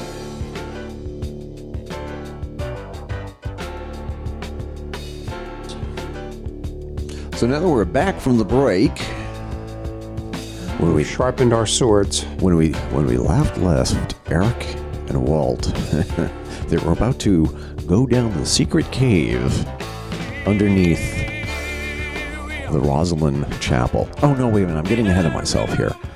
Well, we have to talk about where um, We got to talk about where the, where the Templars got off to. all right. And all, all kidding aside, when we last left the Templars, it was They were not doing well. so. The thing is, is that Lost between most of their money, or at least some of their treasure. Right. So between 1307 and 1314. And 1314, we took a little trip. No, no, that's the wrong song. Yeah. Um. So the thing. So Very wrong. very wrong. So the thing is, is that those seven years were really bad for the Templars. And the thing is, is they were they were chased and they were prosecuted and they were scattered up, up, up, upon the winds. And there's a lot of couple of strange questions here that we we have yet to address. Throughout the entire history of the Templars, especially after the First Crusade, the Templars were responsible for the infrastructure of the modern Christian world at this point. They were responsible for all the trade routes, whether or not it was over by land or over by sea. And the Templars had their own fleet of ships that were also responsible for bringing goods and goods from other parts of the world, including uh, the Mediterranean Sea. By the way, did you know that Vasco da Gama was a Templar? did not know that. Yeah, he, he had the Templar symbol on his sails. Saw a picture of that. Pretty interesting. See, so- and So they were they were really connected. I mean, they they had a lot of stuff going on. Yeah, I mean, it was it was like, I mean, they they were at- for a time they were the church's army, navy, and marines, and at the same time they were like the post office for Mm-hmm. the Catholic Church, and they were the banking system for the Catholic Church. And then when they got too big for their britches. Bad stuff happened, and Mm. they owed the wrong person who was unscrupulous. That was Philip the that was Fourth. sort of the first um, Inquisition, kind of by the Catholic Oh, Church. I I- think. that they Or- or called not themselves maybe the first one. But They they called them. I mean, the thing is, is that the the French In- Inquisition against the Templars parallels the Spanish Inquisition, which is a topic for an entire other show. Hmm. another maybe. whole thing, yeah. that's Hmm. another whole thing. And they they had inquisitors who were going after the Templars because, like we had said, the Templars got too big for their britches. Well, and it, the Catholic Church took out the Cathars too, which which are connected to they they had a Gnostic philosophy very similar to what the Templars had. So there you go. Anything that deviated from what the Cath- you know the mainline Right. Catholic thought was, they they eliminated. yeah, So there you go. you're going to convert, conform, or die. Those are your three choices. Oh, sounds very familiar. So, but so the thing is, is that so after thirteen fourteen, um, you also got to keep in mind that the the the Templars are really sort of responsible for gathering a lot of the Christian artifacts that we sort of take for granted for today. Um, Well, or yeah, their that's lore. that's another whole um, aspect to An- what. another thing that I, I didn't realize this until l- looking at my show notes again is um, they had a, they had uncovered the Shroud of Turin in the Fourth Crusade in 1204. The Shroud of Turin is allegedly the bur- the, the burial cloth of, of Jesus. Mm-hmm. Burial shroud, yeah. One of the people had, had said that, or one of the theories is that the the um, the head that they were worshiping was if you fold up the shroud of Turin, and you know if you fold it if you folded it correctly, you had just the face of Jesus, and Hmm. that was the head that they were allegedly worshiping, according to some people who study Templar lore. I mean, who knows wh- what the head was that the Templars were allegedly worshiping? Mm-hmm. And then you brought up something that I thought was really creepy. They, What's the, who else were they alleged? They were charged with worshiping. Well, their their basic um, premise of their of their basic religion um, goes back to the time I think when um, there was the goddess ele- element, Yeah. because they supposedly not only worshipped the skull but they worshipped the mother, which apparently was John the Baptist's mother, very similar to um, Christ and Mar- and Mary, Mother Mary. Uh, Mother Mary, Yeah. so that's another whole aspect to it that Right. you know precedes the the patriarchal kind of dominance over over religion and, and, Mm-hmm. Yeah. you know the, the the very original Gnostic religions celebrated the the goddess element Mm-hmm. you know um, much like the much mo- like Mary Magdalene Right. which, which is yes. what Christ was getting to I think Yeah. you know when you when you look at um, what Mary Magdalene was or who she was, she she was probably his closest disciple, and Right. supposedly he imparted a lot of the knowledge that he had to her that he didn't to the other disciples. Yeah. So that whole thing is tied together. Yeah. you know, it's, But- by it's the an way- extension. Uh, again, quoting my friend, my good friend, Your good friend. Graham Hancock. I wish he was. Um, he he says that um, the research I've conducted into the beliefs and behavior of this strange group of warrior monks, meaning the Templars, have convinced me that they had tapped into some exceedingly ancient wisdom tradition. So I think that goes back to the to the mystery schools in, in Egypt and, and probably back to Atlantis, which goes, I think, all the way back to get the bell ready, I got the bell. the Anunnaki. There you I think go. it- I think it all I think I really think that Jesus is a descendant of, of the Anunnaki bloodline. Okay. And and John the Baptist being also in that lineage. Yeah. Um, since they were cousins, right? You said. yes. So who knows? I don't know. Yeah. But I think I think Jesus really was imparting that that wisdom that he learned Right. in in um, when he when he went to the mystery schools and when he went he visited you know he was in India he was in Tibet Yes. so he he learned a lot of that ancient wisdom that he was attempting to bring forward to the people and you know there's some thinking is is that's what the Templars were doing as well and that's one of the reasons why they were taken out. yeah. Because they weren't adhering and conforming to the paradigm at the time. Exactly. Exactly. That the Sounds church, that the familiar. Hmm. Catholic Church, one, yeah, it really does. It's it's not a new story, or maybe that's one of the one of the phases of the story. You know, that that could It be. just keeps happening over and Yeah, over it again. does. It does seem cyclical. It does. So after the after the scourge of the Templars in, in France and, and basically whatever groups were in Europe, they they apparently went to two places: Scotland Yep. and um, Portugal. And And there's another one. and there's another one. Are we talking about the Templars? Yeah, We're talking about the Templars. those are the only two places that I uncovered that they went to. So, you- so in your in your research, you didn't find about the how um, um, some of the some of the Templars wound up in Switzerland and the Alps. Oh no, I didn't see that. Oh, I you didn't I- see no, that. I missed that. No. trying to fi- trying to find out here. So the thing is, is that um, so so one of the questions is well, the thing is, is that when the knights knights of Templar went west into Spain and Portugal, they changed their name to the Knights of Christ. Oh, okay. So they they got, they got a, uh, a new identity. Yeah. Yeah. You know what we also skipped over? We skipped over Chateau de Chillon and there was a prison tower and this is just a, this is just a side note. And the thing is is that some of the some of the Templars who were held prison there, they actually carved coded messages into the walls that have never been de- Decoded. decoded. And the thing is, is that the cor- I mean, what what's what's there? What's go what's going on with that? Like what what's in those messages? Yeah, well, that's a good anything. question. Could be anything. It could be. Could be just graffiti. It could be a message to other Templars saying, "Hey, the treasure is here," or just whining and complaining Yeah, I'm, about real, the, I'm really hungry. the- They're just complaining about the accommodations. There's probably something there because the, the whole the whole thing with Dan Brown and the Leonardo da Vinci Yeah. Code and the, the Da Vinci Code and that kind of stuff. That's all tied in with the Templars. Uh, now, Dan Brown, his the premise for his book is that what the Holy Grail really is is the is the sacred bloodline right, of of Christ right, which which came down through through Mary Magdalene, and that Mm-hmm. Mary Magdalene was actually the the um, Holy Grail.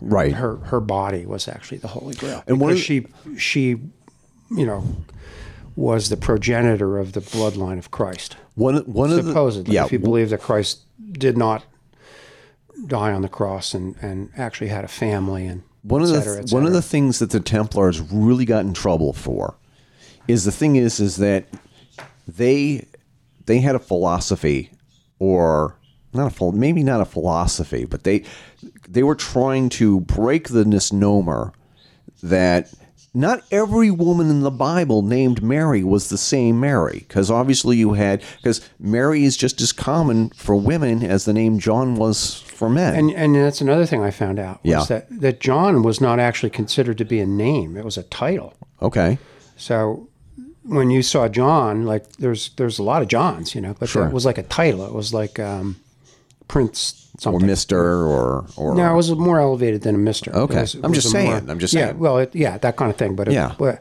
had a more elevated significance to or it. sir or something like that. Yeah, yeah. or or yeah, sir. Like So in the- English terms. So the thing is, is that whenever whenever somebody, whenever Mary showed up in the Bible that wasn't his mother, they just assumed it was the same woman, which couldn't, cou- which is couldn't be a- any further from the truth. Right, Mar- Mary Magdalene was essentially the third.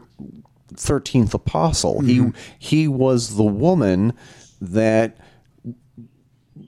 that that Jesus shared, like you had mentioned in the in the, in the previous segment, Mm-hmm. is that Jesus imparted a lot of knowledge to her that he didn't impart to the other apostles, Right. Right. and that So, the, so she was sort of his confidant, sure, and and you know the, some of the theories say that she was actually his wife. I mean, it's like if you think about it, if you think about, I mean, I have imparted knowledge to Carol that I haven't imparted to anybody else. Carol knows things about my life that nobody else knows. Lucky her, huh? Well, well, yeah, I better mean- for better or for for, worse. for there. better or for worse. now the thing is, is that but it's because she's my wife. Right. right. Okay, why would you impart secret knowledge to anybody else who's a woman other than your wife? Well, that's up for grabs. You know, I, I don't know that. You know, there's there's there's theories that say that she was his wife, and there's theories that say she was just a, a very special lady Sure, to him. But sure. Uh, depends, on what, depends on what you want. Depends on what you want to believe. But um, either way, she she certainly was privy to to some kind of ancient knowledge that that Christ had acquired somewhere, and that um, you know she I I think she's been sort of Mary Magdalene's been sort of trashed Yes. in, in traditional uh, yes. thinking. You know, they they say that she was a, that she was a whore. And No, not true. Not not not happening. No. No, that's not true. That's, talking- that's just a way to diminish her. That's I think. just that's just another Mary you're talking about. well, maybe you just- know, but, but not Mary Magdalene. No. you know. So that, that's that's interesting. I, I, I think that that's it's funny how that whole thing got mutated. You know. Yeah. And uh, you know, there's a lot of there's a there's a whole chapter in this book um, that I had that I was accessing, Yeah.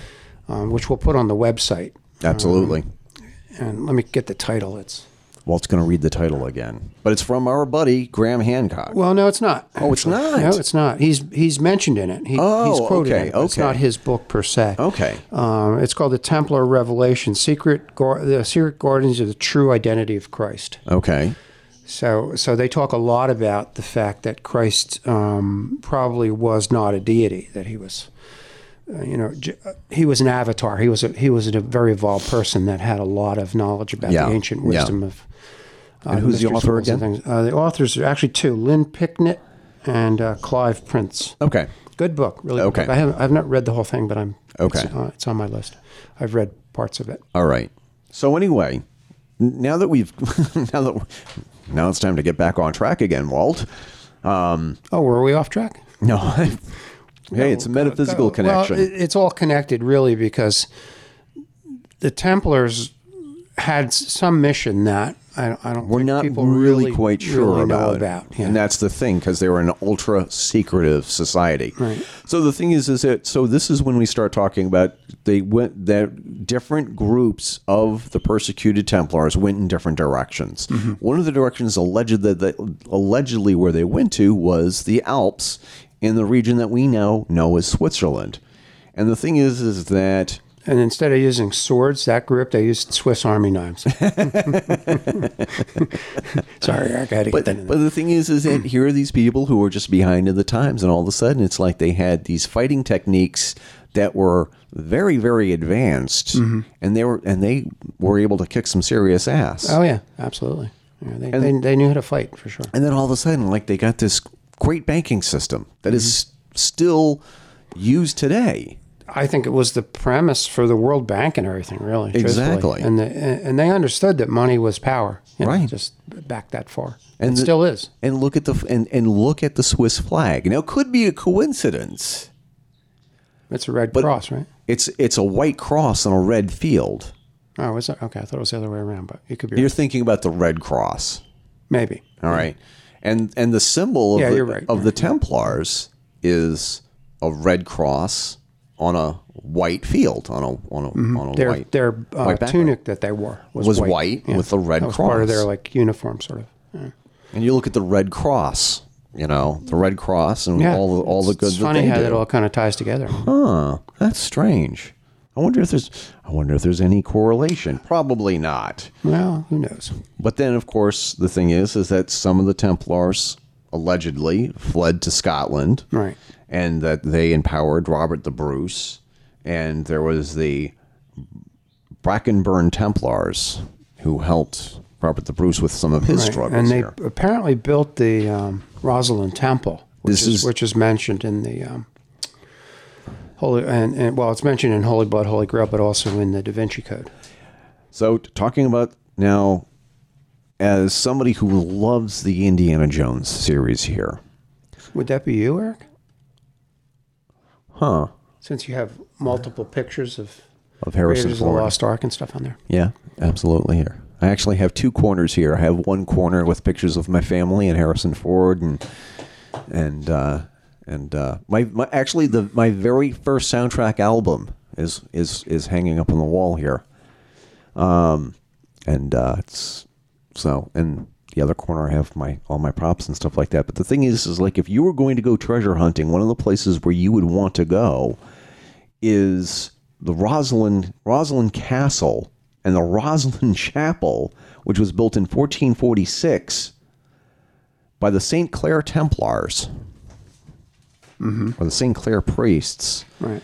and all and all over this all over the Rosalind Chaplain or the Roslyn Chapel. There's a lot of lot of symbols. There's a lot of symbols going on there. There's a lot of stuff that it's like if y- if you're into conspiracy theories and, and archaeology and where the two intersect, this would this would be the place to go. That's the place I believe I'm dredging this up now from memory, but um, where the Green Man is is uh, depicted. Okay, maybe. Um, I have to look that up. But but the Green Man was another part of their whole. It almost kind of went back to pagan Yeah. worship. Yeah, Um, he was it was an elemental, I think. yeah, Um, and again, it goes back to the he was the son of the original Yeah. mother goddess, Yeah. the Green Man. That was where the whole concept of Gaia came in and everything. yeah, Um, he's actually one of the elementals that they, I think that people have at the uh, Yeah. at the summer solstice celebration. Uh, the Green Man's in a lot of different places if you start looking at it. That's that that could be another show. that, actually, yeah. itself. It's it's on my list. Green We- Man. We always we always come up with new shows as we're doing the original show. I know. So uh, yeah, there's a lot of symbology there, and um, supposedly the Knights Templar now at this point morph into the Masons, the Masonic movement. Yeah. Um, allegedly. Allegedly. allegedly, ac- According to legend. allegedly, right? Um, so at this point, do you want to go toward uh, America? Well, before we go, before before we leave the British Isles, we we do have to say that there's there's a lot of strange anomalies at the uh, the Rosalind Castle and the and the and the Rosalind Temple, and apparently there are catacombs underneath the Rosalind Chapel that rival the the the um, the the Catholic archives, Mm-hmm.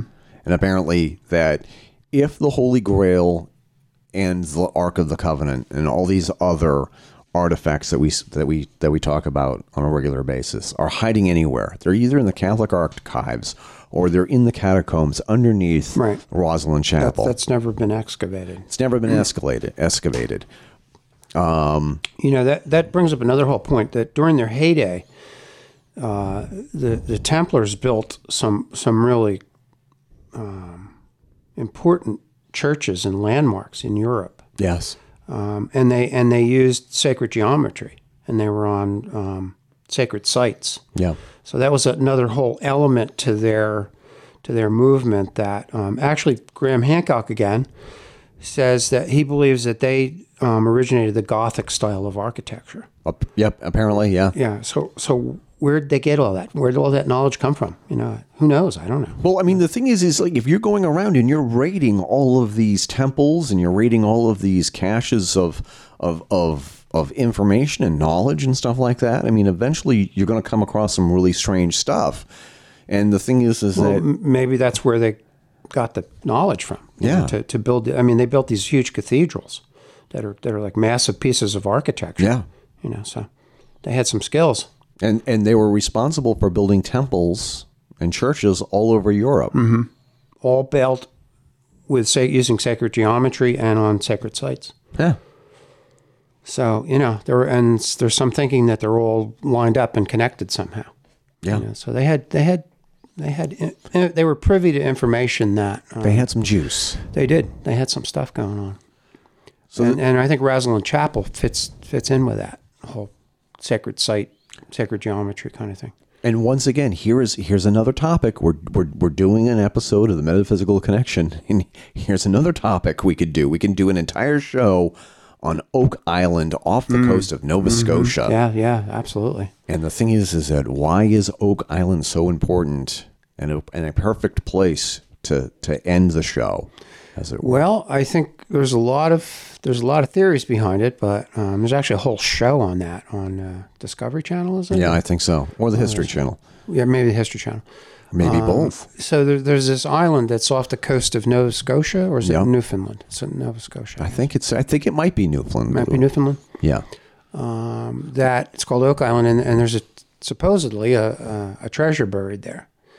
Um, now, a lot of people have been quite interested in that, and and they're actually still trying to figure out how they can get to it. But it has a very complex structure above it. It Uh, is off of Nova, Nova Scotia. Is it Nova I'm Scotia? sorry. Okay. Um, it was built with a shaft above it, and when you get to a certain point, it floods because Yeah. it was developed. It was it was uh, created that way. So it's Yeah. a very sophisticated um, piece of. It's almost like a it's almost like a puzzle to try to to try and figure out how to get to the treasure that's there. If in fact there is a If treasure. yeah, if there's treasure there. So, so the idea behind it is, or the mythology behind it is, is that the, that the Templars came over and they had they had a very sophisticated navy. So, so there's a very good chance they could have easily navigated the the ocean and uh, landed on Oak Island as a place to sort of hide their treasure Sure. and developed this very complicated um, structure above the treasure, buried the treasure, and then developed this Yeah. very complicated structure that um, nobody seems to be able to figure out how to get to because it's you know it's it's very complicated because of the way it floods Yeah. apparently and and there were there were t- these two guys I can't remember their name and they when they first started digging every 100 feet they came across like a platform Mm-hmm. like of of of lo- of logs that were laid out right right they kept digging and finding these these these structures and then after they hit like what a thousand feet that's when they beyond that they also they also found um, the stone with carved symbols on them that again nobody is able to to to, to decipher and the thing is is that it's like if you were able to go dig down to a certain hundred feet and then dig in another direction you would have found the chamber where they're hiding all this stuff. And of course, well here's another interesting element to this whole oak island thing is that fdr um, franklin roosevelt when he was young he was very interested in oak island and he he actually um, he, he was somehow connected to this russian mystic um, who um, his name was Rorschach, I think, um, who he was using to to access knowledge about Oak Island, and he also at the beginning of World War II, when he was president, he sent this guy on a mission to I think Tibet or Mongolia to um, Nicholas Ro- Rorschach Rorschach, yeah, or, or Rorick, Ror, Rorsch, Rorschach, I think it is. Rorich. or I don't know, I don't know the pronunciation, but anyway, he um, he was sent by Roosevelt to compete with the Nazis to try and get some of these um, occult artifacts. Yes. So you know, this goes back to your um, Raiders of the Lost Ark and that kind of mindset. Uh, so so Roosevelt actually had a parallel um, mission to the, to the Nazis to, to try and like a race almost to get these these artifacts that were out there. So so there's another whole side to FDR that I don't think people really know. I mean, I didn't really know much about it. Yeah. But he was involved with this, with Oak Island and trying to search for the treasure. Why he was wanted that treasure? I don't know because he probably had enough money, but um, I don't I don't know what his wealth was. But There's a lot of just weird stuff going on. Oh, yeah, with it's, all it's of funny this. how that you wouldn't even think of that. But Yeah. it's a, it's a weird connection. Yeah. And then there's another whole line of thought um, about the Knights of the Golden Circle. Yes. who supposedly were an offshoot of the Templars. Now, this is a group of Southerners um, during the Confederacy. Yeah. I don't know when they were exactly formed. I think at the beginning of the Confederacy, or, or at least they might they might have been actually part of the whole Confederacy, you know, break Yes. off from the from the federal government. Um, but they, s- um, John Wilkes Booth was a member of that group.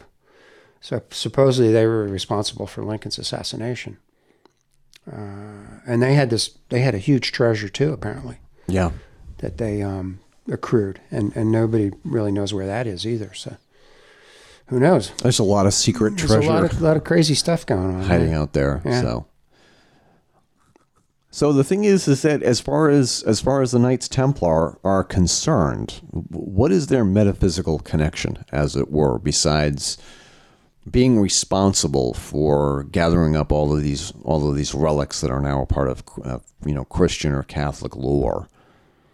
well they're, they're the keepers of some secret and, and there's a, there's a lot of different theories about what that secret is Um, some people think that they have uh, I don't have, think they have more than knowledge, but documentation about the true um, identity of Christ. Yeah. what what he really, who he really was, um, and if in fact he really was a true person. You know, yes. there's there's a lot of thinking about that too. Um, or, or the fact that they have, they're keepers of this ancient knowledge that Christ had access to from the mystery schools. It goes goes back to who knows when, you know, uh, maybe back to the Anunnaki. Get Yeah. the bell out, Eric. Uh, yeah. So so they're they're keepers of some kind of mystical knowledge Yes. that um, the the general public is not not allowed to have access to for. For, for whatever reason, and I think that's really what Christ's mission was, and I think what the Templars' Yeah. mission was, was to bring that to the common person. That that was really, I think, what their underlying mission was, to elevate the the common person um, to a higher level of vibration or knowledge knowledge would be would elevate them to so that they know that their their place on earth is much more elevated than what Yes. you know what they what they would have thought they were what they what we what we all would actually be led to believe that everybody's special and that everybody c- has a has the hotline to right you know to, like in, to in God. Monty Pyth- Python they referred to them as the shit hoarders if you remember that yeah that was pretty funny yeah yeah so th- so the thing is that- and I, I think that it, it's funny Monty Python and the Holy Grail is like one of one of my favorite movies Oh, it's great. Yeah, it, It's- it's, it's so. f- I mean, the first time I saw that, it, it, I the cre- even the credits are funny. Yeah. you know, it's just hilarious from start to finish. It's just su- such a bizarre and unique and cool perspective Yes. on, on the whole thing. You know, Yeah. Um. So the thing is, is that I mean, it- and we we should we should do another show on King Arthur and who King Arthur was. yeah. Well, or- that's another whole line of thought. that's a whole nother. Yeah. Yeah. So, what do you think? Um, I'm gonna put you on the spot here a little bit, I guess. right? Sure. But what do you think the Holy Grail is? What do you? I mean, is it an actual artifact? Is it an actual cup? Or there, or there more than one? Well, he- or yes, is it, or is it here's- just an idea? Is See, it just well, a- here's here's the thing that I and, and, and this blew me this blew me away when when I was doing this research, because the thing is is that um, you know I mean God I mean the, the thing is is like um, just a little just a little flashback go go back to 1989, and the thing is is that you know reconnecting with my dad for a while and the one of the first movies that that he and i ever went to see together besides the untouchables and, and who framed roger rabbit was indiana jones and the last crusade and the whole thing of of um, going going with your dad or going with with a role model and searching for the holy grail and the thing is is that the holy grail i don't think that really the holy grail is an actual artifact i think that the holy grail is finding yourself on a journey mm-hmm. i think that's well, what there's it two is. elements to it. That I, I, I think originally the one of the theories or one of the the part of the lineage of Christ is that the Holy Grail was used to capture Christ's blood when he was from that's the cross, another right? yes that's another Um, but but you can look at that as a as an actual phil- physical artifact, Of like a course, cup. of course. or you can look at it as a as a concept. Yeah. that that the holy blood is what really is, um, what carries the you know the the elevation of the human race. sure You know, and that's really what Christ was attempting to do. I think, although his message has been severely mutated, but Yeah. for people's own you know personal reasons i think or um so yeah i think there's two ways to look at it that that it may actually have been an actual chalice yeah and he- and he he really even referred to that as the um like the chalices at the at the last supper the, the Exactly. wine represented his blood yes so so it's kind of the same concept, you know, and, and maybe there's more than one artifact, Yeah. even, you know, that, that could be the Holy Grail. And maybe it's more the more important part is not the artifact but the but the concept behind the artifact. Which is what I think Dan Brown was getting to is the Holy Grail is actually Mary Magdalene was actually the Holy Grail because Yeah. she she contained the holy blood. Right. She, you know, she transmitted it. because it's like From if you, Christ if, to if her. you if you if you look at if you look at the outline of the, of the Grail, as it were, Mm-hmm. if you look at the silhouette of of the Grail, as it were, the thing is, is that it looks like the shape of A womb. yeah, It does. Yeah. it does. Mm-hmm. You know, where you know not to get obnoxious, but it does. It's sort of like No, looks that's, where that's, that's not that's normal. yeah, kind of like looks like the silhouette of of a woman's Which which makes hips and sense when you thighs, Oh. think about it. Yeah. you When you know think about it, that does make sense. If that's the if that's the actuality of it. Yeah.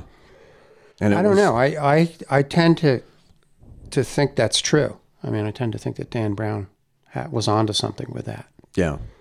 Dan, Dan Brown and the other people who did the research. Holy Blood, Holy Grail was the Yeah. first book that really broached that subject. I Yeah. think.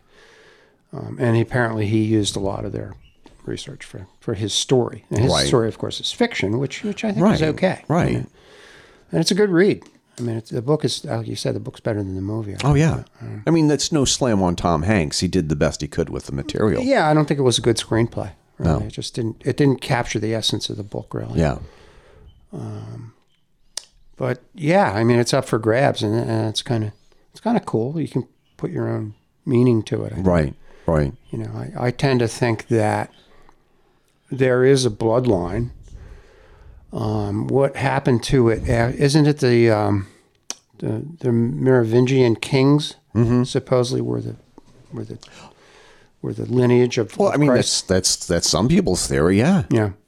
But I think the, the, the entire thing of all of this, and, and I'm, I'm actually, you know, i- i- talking to a lot of our listeners on the Fedora Chronicles network and in all of our groups and all of our clubs, it's not just only about just, you know, you know, the accoutrements, as it were. You know, you know, getting, you know, wearing your favorite fedora and going and, and uncovering, you know, lost artifacts and stuff like that. It's we're also talking about like a search for a better version of ourselves, which I think that was part of the Templars Mm-hmm. Well, for mission. enlightenment. for enlightenment. of some kind, you know. And, and when you look at the the, the surface treatment of of um, the Indiana Jones movies, yeah, they're entertainment. They're you know they're they're good movies. They have you know, action and all that kind of stuff. But there's also an underlying premise um, about searching for those kinds of things that will elevate the human race. Yeah. With a theory behind, e- even like in World War II, if if you have that power on your side, you know, and again, it's a duality. You know, the Nazis would have used it for negative intention, Yeah. and you would hope that the Allies were intending to use it for positive, Yeah. you know, to, to defeat the Nazis. And I'm not sure, so sure that that's true, but. Um, you know, so so it, it's it's really got a, m- a more metaphysical intention to it yeah. than just a, a nice action series. It, it's it's about it's Mm-hmm. Which I just think is one of the reasons why you like it. well. I mean, the whole idea is is is, is that how far are you willing to go to keep evil at bay? Mm-hmm. How far are you willing to go to keep this artifact out of the hands of Right. the bad guys? Right. How far are you willing to go? And the thing is, is question. that I mean, are you willing? You know, are you willing to go through this wild desert chase? Are you are you willing to? I mean, just every aspect of you know Raiders of the Lost Ark. Whereas it's like this is a, a, a this is a, just a guy. He's he's just a treasure hunter. You know, you know during his, the summer months, a college professor, and he has to do some things that are really sort of uncomfortable. I mean, he has to go. One of the one of the first things he has to do is he has to find he has to go and and meet up with his uh, former girlfriend, who is the daughter of his professor, and he has to uh, confront, you know, not not hor- not horrible things, but he had to confront a part of his past. Well, that's the whole hero's journey. You know, Right, You, and- you have things you have to get past. It's the whole you know, it's- hero's- It's, it's yeah. the it's the whole Joseph Campbell thing. You know, And- it's, it's true to that. it's really not about the arc, but it is about the arc. Well, that's the that's the end game. That's the end. That, Right. That's at the end of the. Right. That's the golden fleece, sort of. Yeah. You know that you have to overcome all these things to get to whatever Right. that represents. right. You know. And then in the end, And really, uh, really, I think at the end of the day, it's really about um, the hero overcoming all these obstacles and and um, moving up the scale yeah, of, of enlightenment or empowerment, maybe. yeah, and just and, and personal empowerment anyway. right and and proving that y- y- yeah you could actually if put to the task how well would you handle a situation like that Right. Right. Yeah, And I think that that's we- really the underlying premise. i think that we we'd all like to believe that we could be heroes of our own story well, it's the hero's journey. yeah It is. it is But you know, we all have to overcome obstacles for that it certainly to is happen. so Right. So, do you think the Templars are still around, or do you, or do you think they've just kind of morphed into other? How do I mean, I- there, there are some Templar organizations. Actually, there's a guy, Mark Pinkham, who's the Yeah. head of the. He's the Grand Master, I think, of the current Templar organization, which I you you could probably join if you wanted to, Eric, but you have to go through a whole series of rituals and things. sure how do i know you're not one of them Well, I could be. You never know. you know No, I may not. I mean, it is a secret organization, so I probably might not tell you. how do you know i'm not one part of it I, I don't know that. But I, but I think that that's the fun. I think that that's Mm-hmm. the mystery of it all. The idea is is is the is the unknown unknown as it were. Mm-hmm. And which which group of Templars emerged? Did the, did the Templars with a with a with a more Puritan emerge, or did the ones with a more sort of dark side Yes. emerge? You know, who Yes. knows? Maybe that's the whole thing behind the New World Order. Maybe the Templars are involved with that, you know, or the Illuminati. The Illuminati are supposed to be connected into the uh, Templar somehow. In some way, some form. And I think Yeah. the and I think the and maybe they're all just branches of it. and I, I of the think whole that thing. I think that the uh, yeah I, I think I think the Illuminati deserve their own show sometime in the near future here. But the thing is that it was just like it's sort of like I remember when I was a kid before like the first grade we really didn't know what killed the dinosaurs. It was like a mystery. We had Mm-hmm. theories. We didn't we didn't know we didn't know really know what the outer planets looked like. We didn't know that there were if Mm. It there was were before the a- big asteroid theory. yeah, Mm-hmm. And we- there was all these mysteries that we we never knew, and we never thought that we would never find the Titanic. We never thought that we would find out. You know, are there other worlds out there or s- orbiting other other stars? That was a mystery. We never knew, Mm-hmm. right? And there's on all- and and as my life progresses, a lot of the greatest mysteries of all of history have been sort of like revealed to us.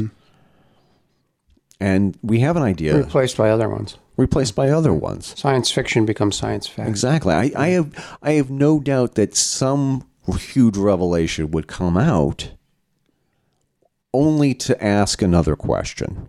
Well, this is one of the biggest ones we've talked about today for me. Yeah, Anyway, yeah. is is was Christ um, the way he's portrayed, or, or was he really something different?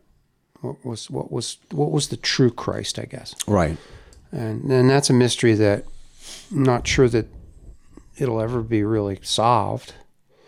But who knows?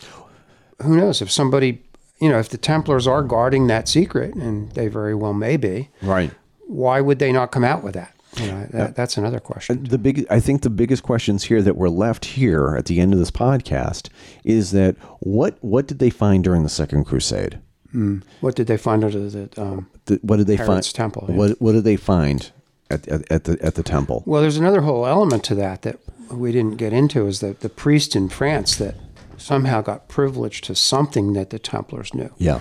and he all of a sudden became very wealthy, and he he uh, I forget what his name was. Are we talking about Saint Bernard of Chavaux? No, no, no. This is a whole different guy. This is more modern. Uh, this isn't like in the 1800s. I Okay. think. And all of a sudden, he had, he had access to all this wealth. Yeah. and nobody knew what it was. But supposedly he had gotten access to um, this secret that the Yeah, Templars had yeah. had, and um, and threatened the Catholic Church with divul- divulging it, and they gave him a bunch of money supposedly. And don't know. Yeah. That's in. The, I believe that's in the Holy. I know it's in Holy Blood, Holy Grail. I think, but not sure about the Da Vinci Code. We should look that up. Yeah.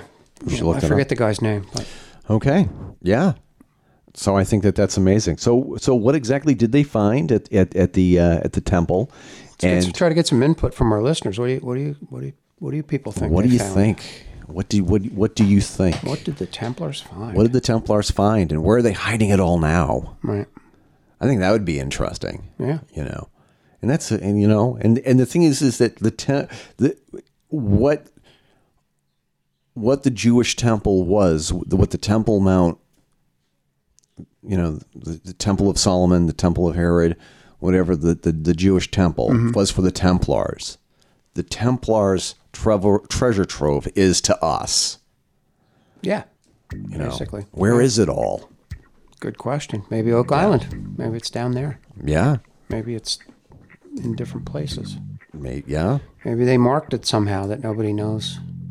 They can't. We find can't. it. We can't break the They can't- code, Can't access it. as it were. Maybe it's in that tower where they were where they were prisoner. Maybe Somebody could break that code. that would be fun. Yeah. So, another great show, Walt. Yep, I think so. All right. So put your sword back in its sheath there Ah, for the for the day anyway. what about my coconuts? Can I put my You coconuts? Oh, can go wild with those if you want. Okay. All right. This has been the Metaphysical Connection podcast from the Fedora Chronicles Network. Don't forget to subscribe to this podcast via iTunes, Google Play, or Player FM. You can find our podcast via your Apple, Android, or Windows devices using those services and more. If your favorite podcast service or program doesn't feature us, let us know by shooting us an email via info at thefedorachronicles.com. That's also a great way to get in touch with Walt, Jim, and Eric and let us know what you think of the podcast, as well as topic suggestions for a future show. If we use your suggestion, we'll send you a t shirt or coffee mug. Just send along your size and preference with your email. You can be a part of the metaphysical connection between shows by joining us on our social media accounts. You can find us on Facebook by going to our Metaphysical Connection group and following us on Twitter at Physics Laxative. Most importantly, you can support the show by hitting the Patreon button on all of our show pages, metaphysicalpodcast.com. Patreons of the show get specials such as getting the podcast a day before the rest of the audience, heads up about future episodes, and other exclusives.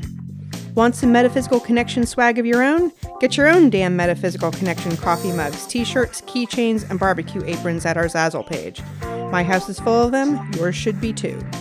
Find them at www.zazzle.com slash Fedora Chronicles. Don't forget to check out our show sponsor, the Trinity Whip Company. Traditionally made kangaroo whips, top quality craftsmanship in form as well as function. Handcrafted by Blake Brunning. Find his products at www.trinitywhipco.com. So for Walt, Jim, and Eric, this is Carol Fisk thanking you for listening and signing off. Until next time, keep your chin up and your bra, excuse me, fedora on.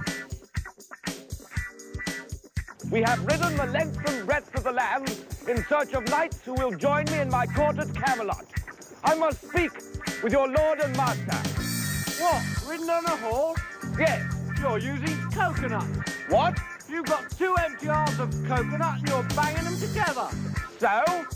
We have ridden since the snows of winter covered this land. Through the kingdom of Mercia, through Where'd you get the coconuts? we found them. Found them? In Mercia, the coconut's tropical.